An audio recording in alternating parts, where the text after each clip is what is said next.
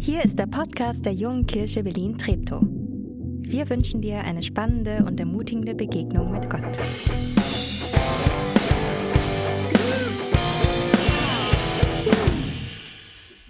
So, hallo und äh, auch von mir ein herzliches Willkommen zurück aus der aus der Sommerpause. Ich finde, ich fand vorhin schon, das Licht ist so, ich sehe euch gar nicht, aber was ich vorhin wahrgenommen habe, ihr seht unglaublich erholt aus und auch die, äh, die noch gar nicht im Urlaub waren, aber vielleicht liegt es auch an mir und meinem Blick so. Ähm, besonders schön für alle oder herzlich willkommen alle, die heute zum allerersten Mal zum Gottesdienst da sind. Ich hoffe, ihr habt an der am Infotisch euch unser Welcome-Paket mitgenommen. Wenn nicht, habt ihr die Chance natürlich auch noch im Nachhinein, da kriegst du einfach ein paar erste Infos ähm, von uns als JKB. Wir machen einen kleinen Check-up. Ähm, drei Wochen kein JKB. Ähm, wie kommst du zurück? Null, äh, null ist äh, äh, äh, überhaupt nicht äh, vermisst und 10 ist schrecklich vermisst, ja. Ähm, wie geht's euch, äh, wenn ihr äh, euch an, also dürft es laut sagen, ganz kurz diese Zahl, die euch ganz spontan, impulsiv äh, äh, aufspringt. Äh, wie geht's euch mit dem unglaublich leckeren Brunch? Zehn. Aber ich klar, nein, Quatsch, der ist lecker. Ähm, wie geht's euch mit Gott anbeten mit der tollen Band? Jetzt, Achtung, und die Predigt?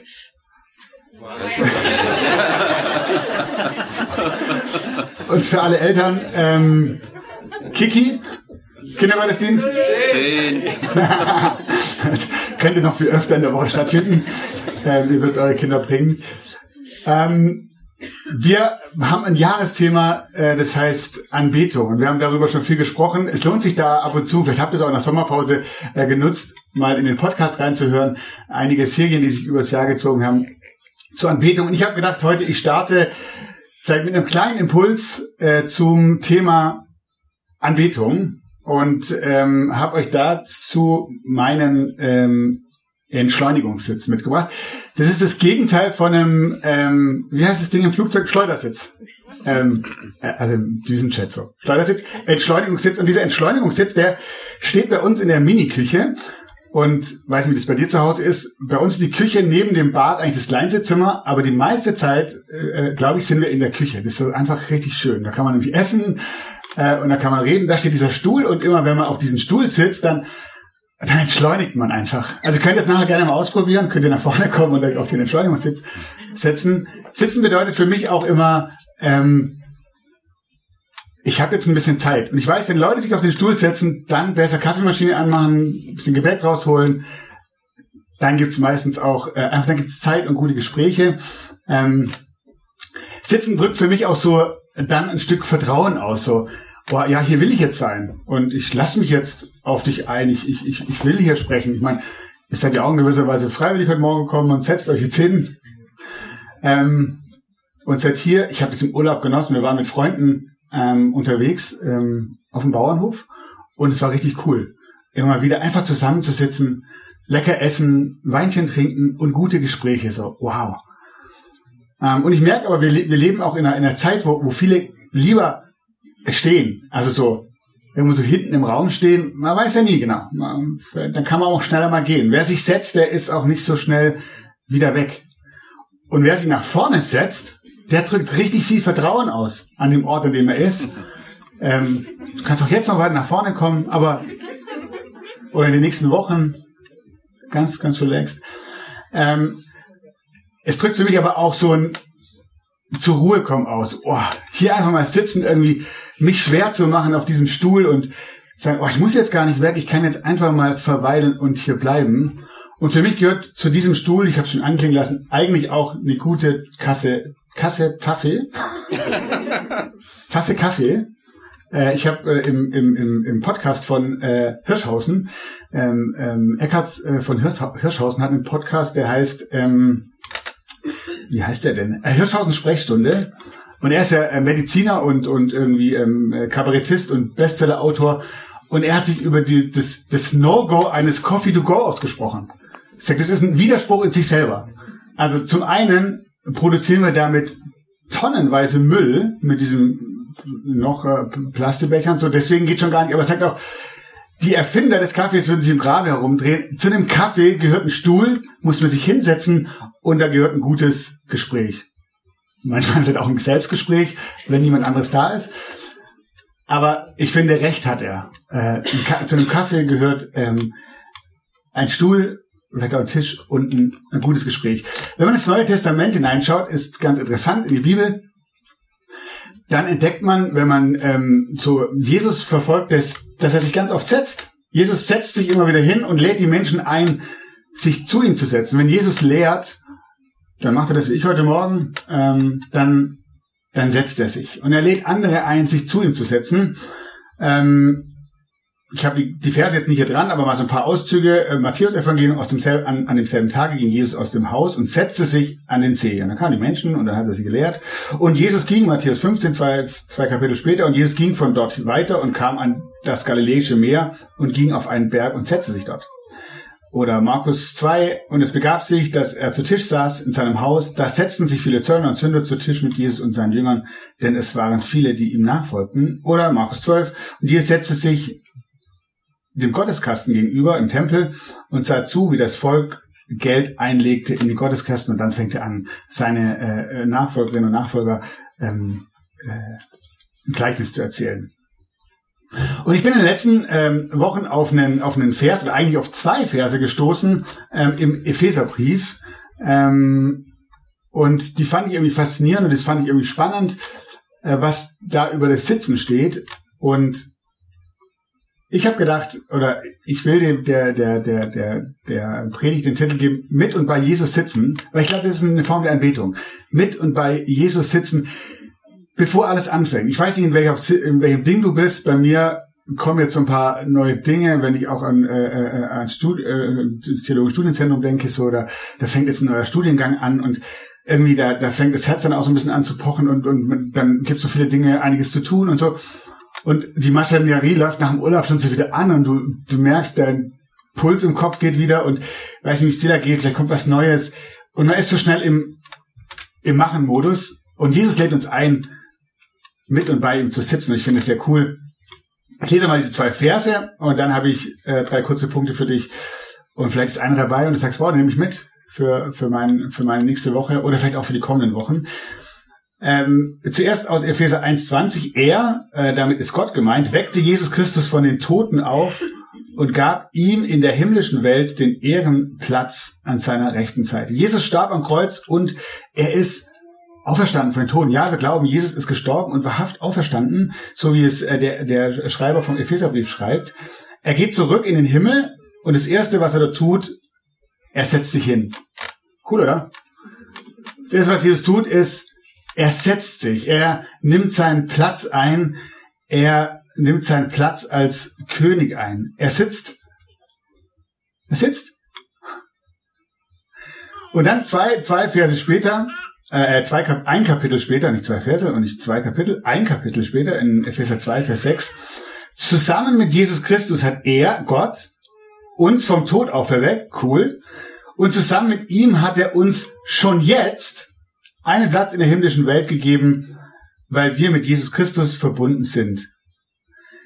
Zusammen mit Jesus Christus hat er uns vom Tod auferweckt und zusammen mit ihm hat er uns schon jetzt einen Platz in der himmlischen Welt gegeben, weil wir mit Jesus Christus verbunden sind. Wir sind als Menschen, die Jesus vertrauen, die mit Jesus verbunden sind, die mit Jesus unterwegs sind, schon jetzt eingeladen. Also nicht so, oh, wenn du dann irgendwie mal im Himmel bist, dann kannst du auch irgendwie chillig neben Jesus sitzen. Der, der Schreiber sagt, wir sind jetzt schon eingeladen, immer wieder bei und mit Jesus zu sitzen. Und ich fand es spannend und ich habe mir Gedanken gemacht, warum es gut ist, bevor wir losgehen, bevor wir die Welt verändern, ähm, bevor wir das tun, was Jesus uns vielleicht auch äh, vor die Füße legt oder, oder, oder gibt, warum es gut ist, bei ihm zu sitzen ähm, und mit ihm zu sitzen und ihm zuzuhören und von ihm zu lernen. Der erste Punkt, bei Jesus zu sitzen heißt, es ist bereits alles Wichtige getan. Als Jesus sich setzt, da hat er gesagt, es ist vollbracht. Der Weg zu Gott und damit zu, seinem, zu einem erfüllten Leben ist durch seinen Tod und seine Auferstehung wieder möglich. Wer bei Jesus sitzt, der hört auf, ziellos durch die Gegend laufen zu müssen. Wer bei Jesus sitzt, der checkt, das Wichtigste ist vollbracht. Und ich weiß nicht, wie es dir geht, du hast schon tausendmal gehört. Ich saß heute Morgen, meine Familie ist noch, ähm, ist noch unterwegs, die ist noch im Süden Deutschlands. Ähm, und ist auch mal schön, Sonntagmorgens. Man wartet so, wann wacht der erste auf, aber da kommt, kommt nichts. Und ich saß heute Morgen da und habe noch ein bisschen über meine Predigt nachgedacht und ich hatte dieser Gedanke ganz tief gepackt. Es ist vollbracht. Hey, das Wichtigste in deinem und meinem Leben, wenn du Jesus vertraust, das Wichtigste ist getan. Jesus hat einen Weg geschaffen durch seinen Tod und seine Auferstehung. Wir können wieder mit Gott leben und es ewig. Mal ganz platt gesagt, egal was da kommt, ist alles zweitrangig. Und ich merke, ich muss das immer mal wieder hören. Und dazu muss ich mich bei Jesus hinsetzen. Ich muss von ihm hören, dass er sagt, weißt du was, Nathanael, ich bin Gott und du bist es nicht. Ich habe einen Weg geschaffen und es ist gut. Und ich muss das zumindest ab und zu hören. Und am besten ist, ich höre es von ihm, weil er die Wahrheit ist, weil er die Wahrheit spricht. Und es ist, es ist gut zu wissen, dass er es getan hat und ich es nicht tun muss.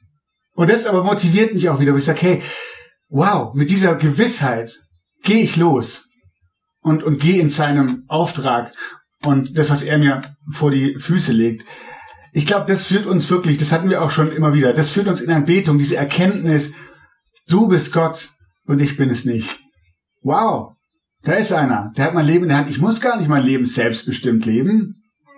Die muss ich gar nicht. Ich muss gar nicht jeden Tag selber sagen müssen, wie es geht. Da ist einer, der, der weiß es. Und er kennt den Weg. Und ich kann mich an ihn orientieren. Ich darf sein Angebot der Vergebung annehmen und mich durch seine Liebe verändern lassen. Das ist es, worum es geht. Ich muss nicht bleiben, wie ich bin, aber ich muss mich selber verändern. Das will er gerne tun. Und dazu muss ich bei ihm sitzen, mit ihm sitzen. Das zweite, bei Jesus sitzen heißt, innere und äußere Zufriedenheit stellt sich ein. Der Inbegriff für ähm, sitzende Zufriedenheit, ähm, was ich die letzten Wochen gelesen habe, ist für mich John Wooden. Ich weiß nicht, ob du John Wooden kennst, ich kannte ihn davor zumindest nicht. John Wooden war Cheftrainer der University of California, also äh, ähm, Basketballmannschaft, also Uni-Basketball-Coach. Und äh, John Wooden hat zehnmal die Championship, die Basketball Championship gewonnen, davon siebenmal in Serie, von 97 bis 93 für alle Basketball-Freaks, die es vielleicht eh schon wussten.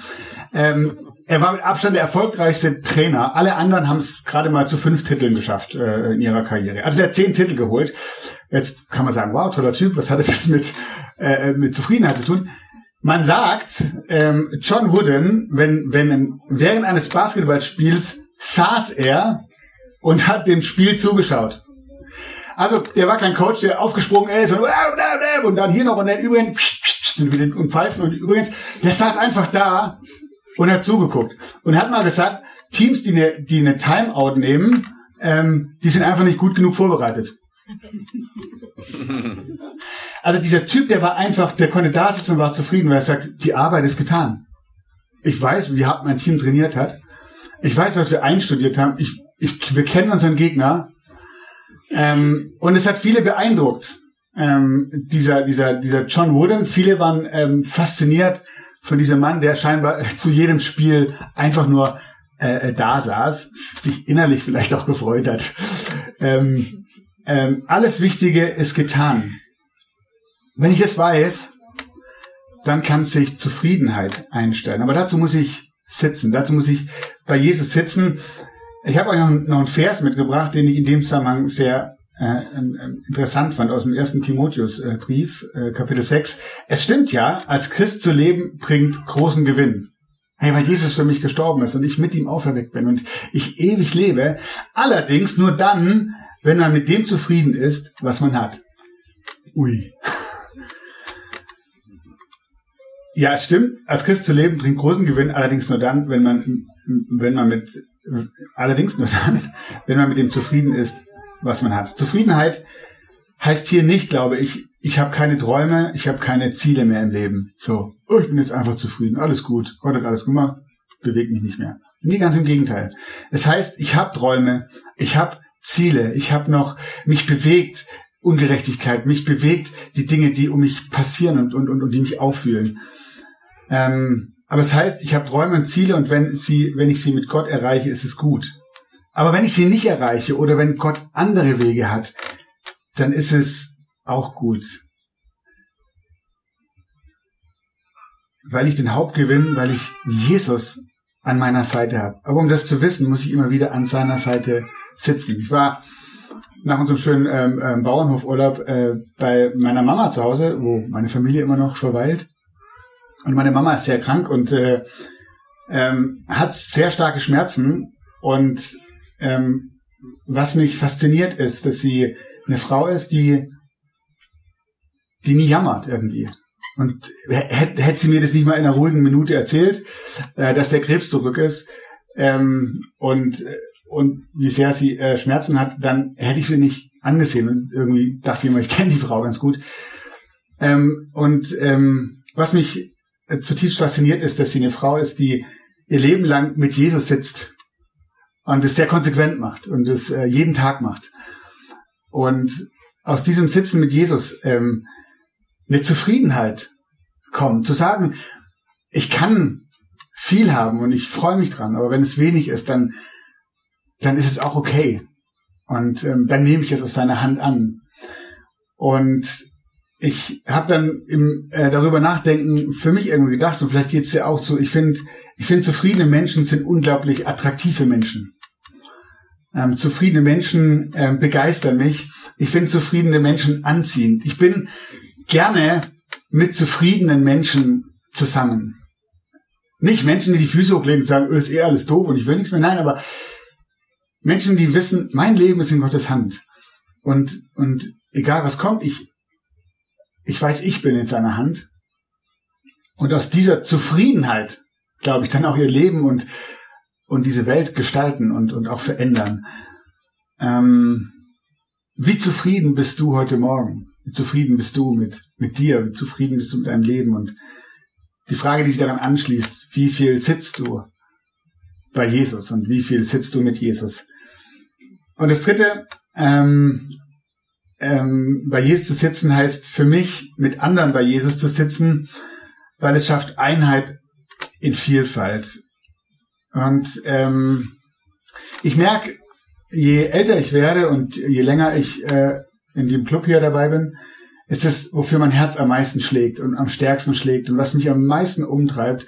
Und ich, es macht mir eine richtig große Not und ich erlebe es auch ähm, unter den Studierenden, dass dass wir uns entzweien und dass wir ähm, so zersplittern und nicht nur gesellschaftlich. Es ist total interessant, dass äh, wir auch gesellschaftlich irgendwie zurück zu so einem Nationalismus irgendwie tendieren. Und es hat angefangen vielleicht mit Donald Trump, Make America Great Again, und dann kamen die Franzosen und wir machen es jetzt irgendwie nach und denken, ja, der Liberalismus ist was irgendwie auch nicht und so und an den Grenzen und überhaupt. Und jetzt müssen wir mal gucken, dass wir schön wieder uns abschotten abgesehen davon, dass es, glaube ich, gar nicht mehr funktionieren kann, ähm, ist die Frage, was macht das mit uns? Und ich will gar nicht jetzt in die böse Welt gucken. Ich, ich schaue mal zu uns Christen und ich merke, wir, wir splittern uns auf in konservative, liberale, postevangelikale, reformierte, progressive, was nicht alles gibt. Nur die evangelischen. Und die einen behaupten, die anderen haben irgendwas falsch verstanden und sind auf dem Holzweg. Und wir reden nicht mehr miteinander. Aber wir wissen ganz genau übereinander Bescheid. Mir tut es richtig, mir tut es richtig weh.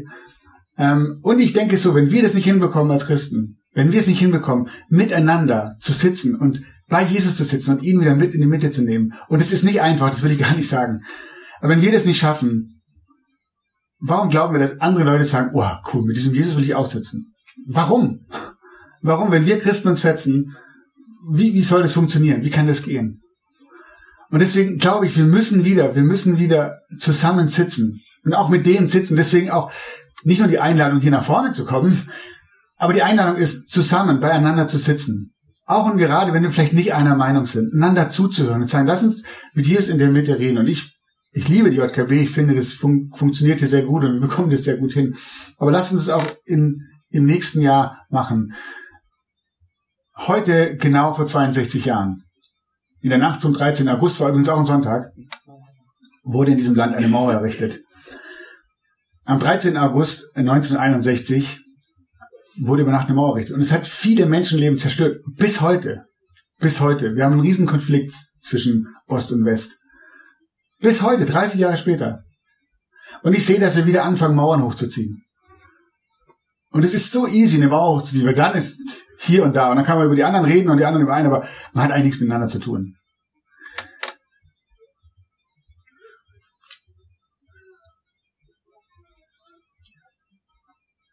Lass uns mit anderen zusammensitzen, bewusst uns überlegen, wen will ich einladen, wem will ich sitzen, auch wenn es mich Überwindung kostet. Ich glaube, es ist unser Auftrag. Gott sagt, wir sind, wir sind dazu Auftrag, Versöhnung zu leben. Und das tun, und dann muss ich manchmal meine Meinung zurückhalten, dann muss ich aber vielleicht auch wieder anfangen hinzuhören. Aber dass wir auch gemeinsam auf Jesus hören und sagen, hey, wie hat er es denn vielleicht gemeint? Und auch wieder ringen um, um die Wahrheit. Und ich glaube, es gibt, es gibt da auch einen Weg, ähm, Genau. Ich möchte diesem äh, zweiten JKB-Jahreshälfte, es ist ja gar, gar keine Jahreshälfte, es ist irgendwie kürzer als die erste immer nach der Sommerpause, äh, ich will starten, indem ich bei Jesus sitze, indem ich ihm zuhöre, indem ich das wieder ganz neu inhaliere. Es ist verbracht, das Wichtigste ist getan. Als Jesus am Kreuz gestorben und als er auferstanden ist und, und mich einlädt, an diesem Leben, an diesem ewigen Leben teilzuhaben. Wow. Da ist das Wichtigste geschehen. Ähm, und ich will ihm dann vertrauen und ich will, dass so eine Zufriedenheit in mein Leben einkehrt. Und dass ich ihm wieder sagen, wo ich unzufrieden bin, bei ihm sitzen und ihm das hinlegen und hinwerfen. Und dann will ich es aber auch nicht versäumen, mit anderen zu sitzen, den Dialog zu suchen mit Jesus in unserer Mitte. Ich frage an dich, setzt du dich dazu? Amen.